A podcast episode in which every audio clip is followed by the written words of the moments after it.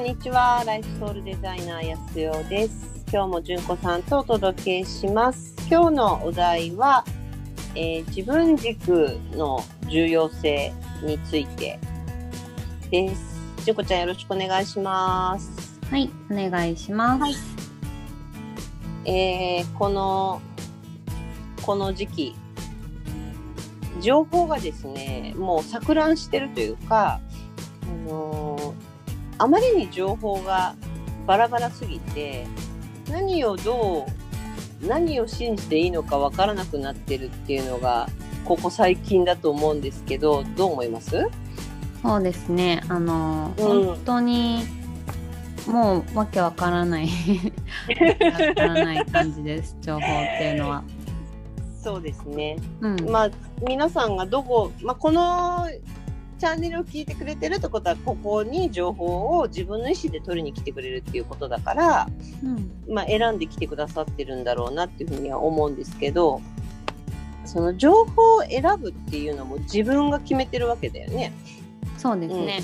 うん。そうでそれって自分の軸から選択してるっていうことになるんですけど、うん。でここを今まで以上にやっぱり慎重になっていくっていうのがその自分軸の重要性っていうところにつながってくるんですね。うん。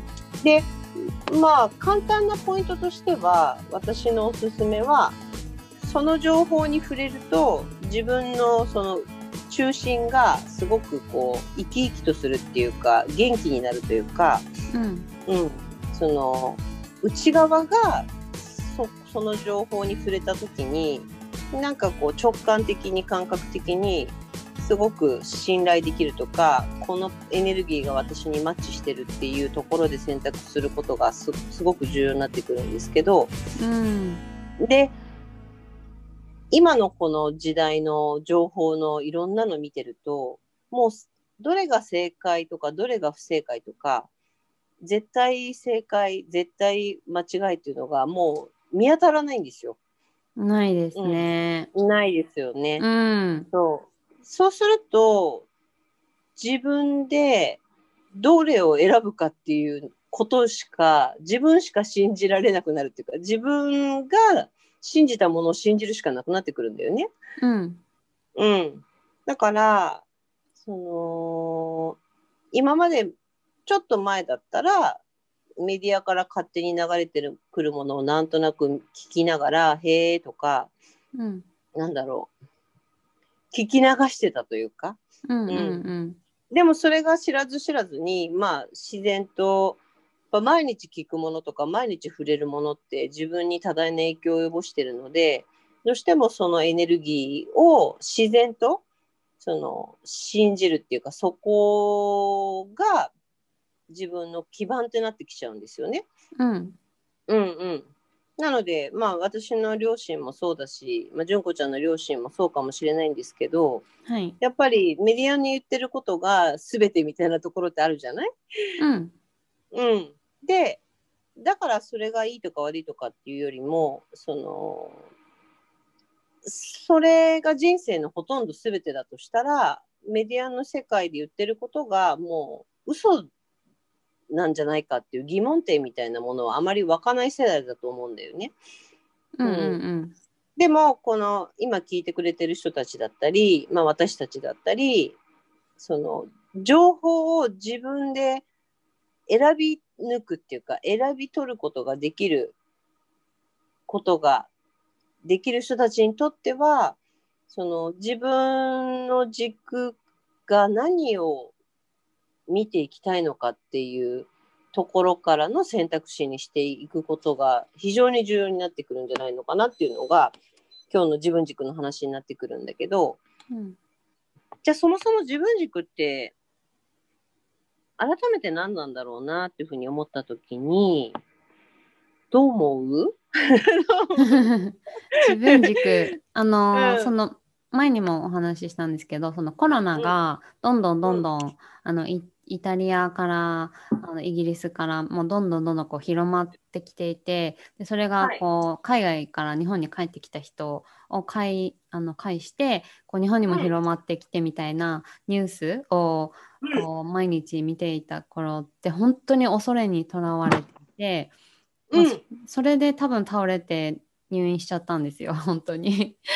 で病院の先生も今そういうあの方多いよみたいな感じで言っていたので、まあ、それだけうん。メンタルがいろんな影響、まあ、強いだと思うんですね。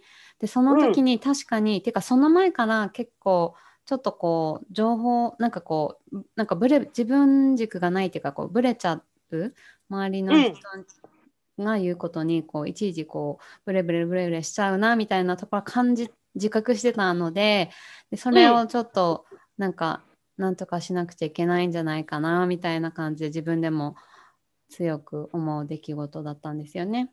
はいはいはい。うん。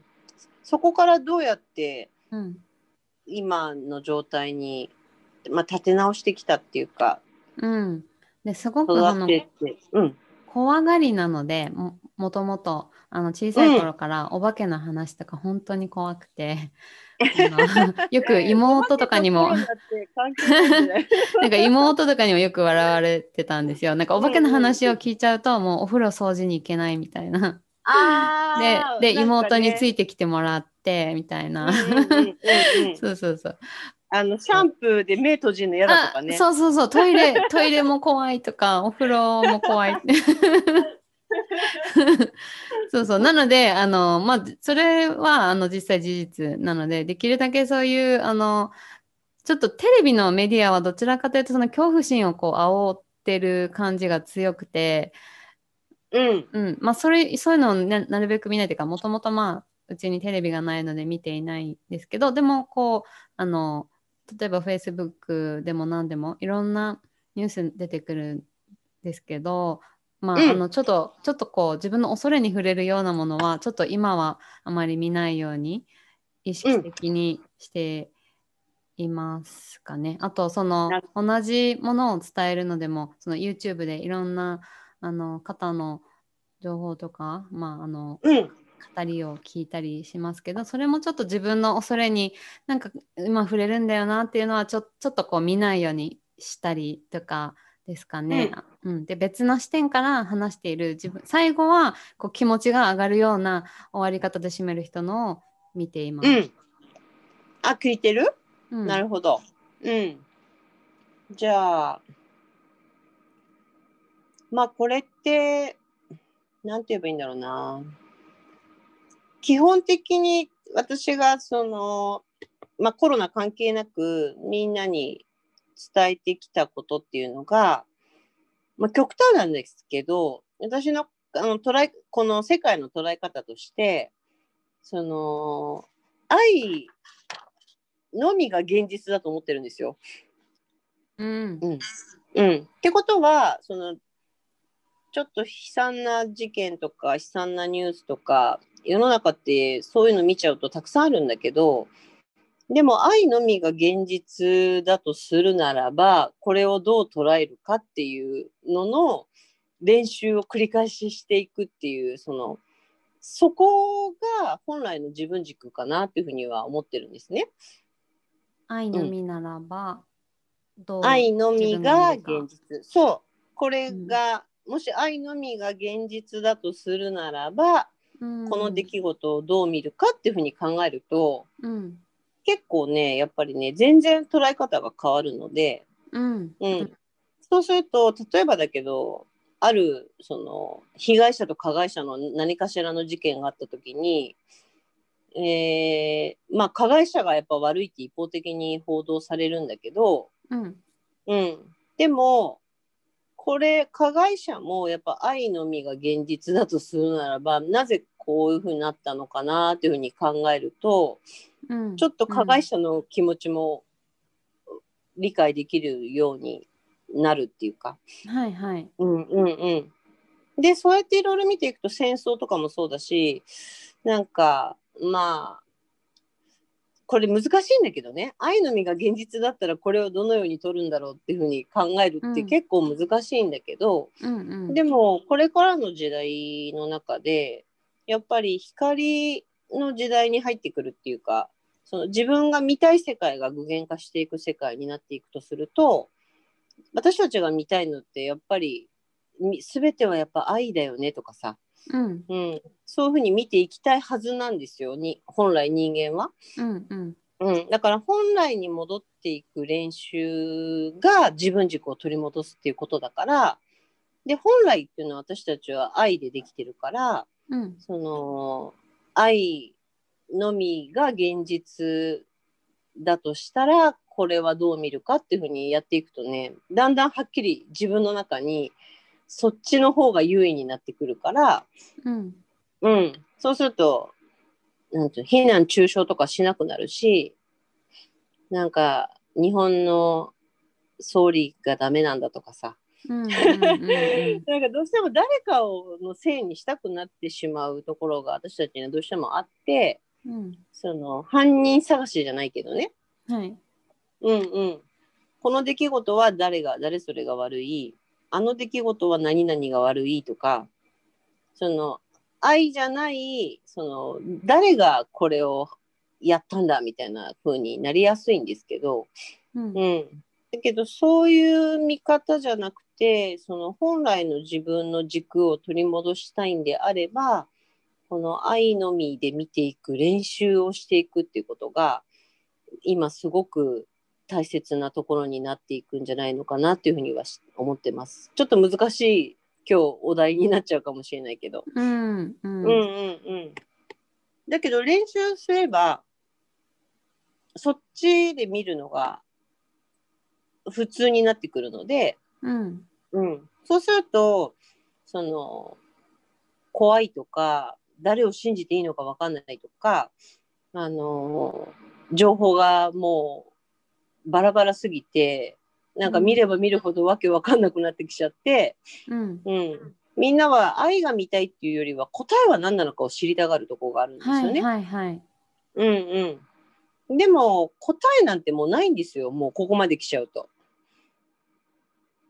この世界がこの今そのなんか怒涛にさまよってる時期というか目に見えないものと今私たちはまあ戦ってるわけじゃないけど目に見えないものがどうなるかわからないっていううんその領域で人間が今そう困惑してる状態の中にいるからこの場合も答えがないんだよね。うん、だから答え探しをするするための、えー情報を取りに行くっていうよりも自分がなんかこう愛あこれこの捉え方が私は愛だと思うんだよねみたいなところに行った方がいいんじゃないかなっていう考え方です。なるほど。例えば、そのメディアのひあのこう情報の流し方っていうのもこう怒りあなんだろうこう恐れを煽るような情報が多いですけど、まあ、うんあれですかねそのメディアの人も家族を養うために働いてんだとかそういう そういうこと？うーん。例えばなんかそのもうなんていうの？いやらされてるんだろうなっていうかもうこのその人がそれをやってるのはもうその人の意思を超えたなんていうの、うん。そのその組織の中の常識みたいなところでやってるだけだからうんうんまあ悪気がまずないっていうのがあるのと、うん。なんかこう人を叩くってことが一つのエンターテインメントみたいになっちゃってるので、はいはいうんうん、だからまあエンタメを見てるっていう感覚でちょっとまずね客観的に見ることが大事。うん。うん、テレビはもう全部ニュースも含めてちょっとエンターテインメントで、うん。その大げさにこうやったり、ああそうですよね。うん、うん。こう今日は何人ですとかさ。うんうん。なんかああいう演出みたいな感じもあるし。うん。だから私はちょっとこう離れてある意味ちょっと冷めた感じで見てるっていうか、うん。うんうん、今日もなんか大げさにエンターテインメントやってるねぐらいな感じで見ているし、うん。うん、でもその愛で見るっていうのはそのだから例えばそういうのを見た時にあこれって一つのエンターテインメントを人間がうんいろんな理由があってやってるんだなっていうふうに捉えた時にそのこれを愛で見るならばっていうのはそのやってる人たちのことを一人一人愛で見るっていうよりもこの出来事そのものを愛で見見るとあのあまり影響が受けなくなるってことかな。うーん。うん、その情報のその愛じゃないようなエネルギーがすぐ分かるっていうことを分かればいいってことです。うん。うん。うんうん、だからあこれってなんかもうその愛を持ってみんなをよくしたくて言ってる話ではなくてそのみんなをこう怖がらせたり脅かしたりすることで例えば経済につながるとかさうん。視聴率が上がるとかね、うん。うんうん。っていうことはこれは愛を持ってやってるわけじゃないからだからいちいちここに反応する必要はないよねっていうその自分の高い視点を保つってことです。ああ。うん、でその自分が愛をも愛こそが現実だっていうふうに思いながら過ごしてるとそういう情報に触れるとあこれだこれはそれなんだなっていうのが分かるようになるっていうか、うん。うんうん、だから結局そこだけをピックアップして自分の中に取り込んでいいけるようになってくることがすごく重要だよねってこと。うーん。うん、でもそうするといろんなの見てるとほとんどが別に愛を持ってやってるわけじゃないことに気づいちゃうからうん。なんかほとんどがそうじゃないんだなっていうことに気づくことがちょっと悲しい気分になったりもするけど、うん、でもそのみんながいろんなその経経済っていうかお金を回すためにとかうん。こうそういうことでやってるさまざまな出来事を高い視点から見れるようになっていけばいくほど本当の、うん、自分が望んでいる世界だけをふに触れるようになってくるっていう感じです。うん。うん、だからそういう自分軸を作っていくことが大事なんじゃないのかなっていうのがこの時期特に私の中でまあもともとコロナ前からそれはずっと言ってたけどこうなったらなおさらそれがそれを持ってる人と持てない人は全然もう見る世界が変わってきちゃうんじゃないのかなっていうふうには思っています。うん。うん、その愛、まあゼロっていうことはないですもんね。愛がゼロっていうのはね、どんなに悪く見えてもうね。ん、そうなんですよね。うんそう。うん。だから、なんか例えばだけど、なんかみんなで叩いてる、まあ誰かしら叩いてるのを見てて、でもこれもしさって自分の親とか自分のパートナーがこうされてたら、いたたまれないよねとかさ、うん。やっぱ思っちゃうんだよね。うんうんうんうんうんうん。もしその人がもし仮に悪いとしても、うん。そのそれが自分のもし大事な人だったらどうするって考えた時に、うん。うん、そしたらえそれは私の大事な人がもしこういう状況になってたらとても辛いからじゃあ私は一言もこの人に対してあの何か叩いたりうん。あの言うことをやらないってことを選ぶって感じです。うんうんうん。うんうんうん。だからそう考えちゃうともう誰のことも叩けなくなっちゃうんだけどね。まあでもうんうん本来は別に叩く必要ないような気がないしますんだけけどね。ど、まあ雰囲気ですよね。なんかうん。盛り上がだそうだからやっぱ私はエンターテインメントに見えちゃうっていうか、うん。うん、みんなでワーワー始まったらそののノリでやっちゃうっていうかその一言一言がその人をすごく傷つけてるっていうことがあまり分から見えなくなっちゃうっていうか、うん。うんうん、だから多分叩いてる人もみんなでこうわーわーわーわーやってる人も本当に悪気はないとは思うんだけど、うん、でもその人ってしやっぱり人間だし一人の人間だからそれが傷ついてなんかさ自分で命絶っちゃったりするケースもあるわけじゃない？うんうんうん。うんうん、だからそういうふうに見るとその自分の一言一言をもっと責任を持った方がいいっていうかそういうのはあるかなっていうふうに考えますね。うん。うん。だから自分軸を育てる。だどういう自分軸を育てていきたいのかっていうのを自分の中でやっぱり決めていくことが大事だし。えそれはどういうことですか、うーん自分軸。例えば自分軸ってさなんか頑固になんか私は絶対こうですみたいな。うん。なんかそういう硬い軸じゃなくてうん。もっとこう柔らかくてしなやかなものだからうん。自分は今までこうだと思ってたけどもっとそれよりこう愛を持ってなんかこうやってるっていうか何かそういうのを見た時にあなんかもっとこういう軸になりたいなと思ったらどんどんどんどんそのうん。軸をふ柔らかくしなやかにバージョンアップさせていくっていうか。うーん。うん。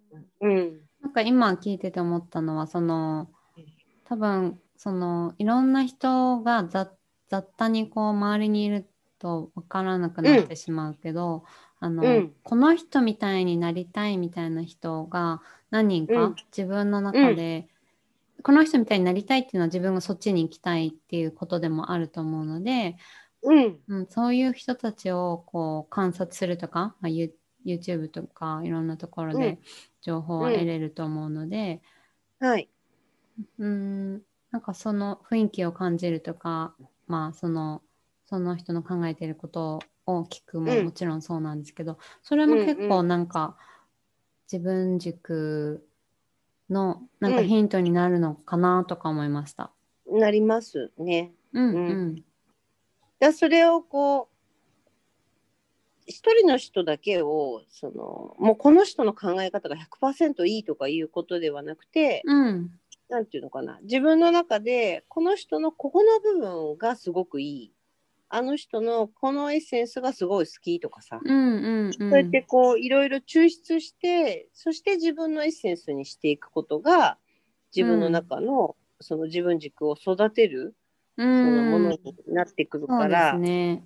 うん。あ、それでなぜ今うん。自分が自分軸がなかったのかがよくわかるような気がしたんですよね。その、うんうん。いいなと思う人のエッセンスも入れていたし、ん。その考えはちょっとどうかなっていうのも全部こう特に身近な人だったりするとそれも一回全部自分の中にこう、うんってこうきこう肯定して入れていたところがあってうんうんだからなんかこう散らかってたんだなと思いました。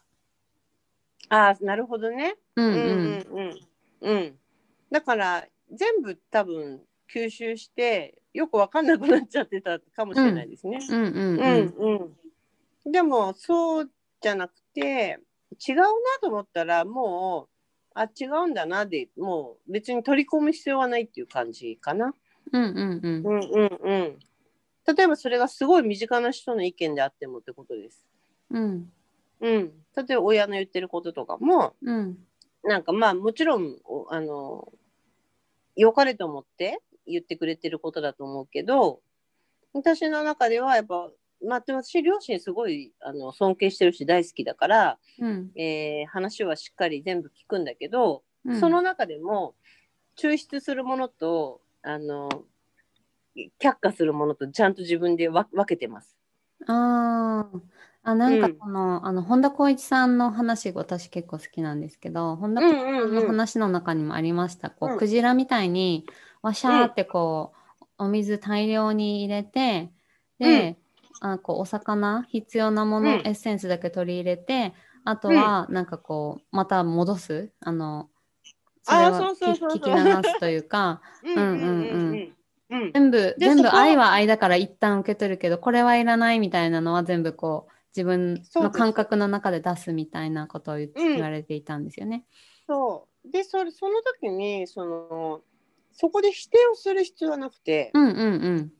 あのその人の言ってることがなんか違うとかさ、うん。うん、そうじゃなくて自分の中であの出せばいいだけなんだよね。うんうん。うんうんうん、だからまずまず一旦全部受け入れて抽出したいものと出すものを自分の中でやればいいっていうそのすごいシンプルなんだけど、うん。でも大体はあのひなんていうかな自分が受け入れたくないものを言われるとやっぱり否定したくなったり、うん。うん、あの攻撃したくなったりしちゃうんだけどね。うん。ううん。んそこをやめていくことが結構大事かなっていうふうには思います。そうですね。うんう、うんん。そう。なのでそこが上手になってくるとあの受け取りたいものだけを受け取るだけでいいんだっていうふうに思うようになるから、ううんん、ぜひそれをやってみてほしいなというふうに思います。はいはい、ありがとうございました。ありがとうございます。はい。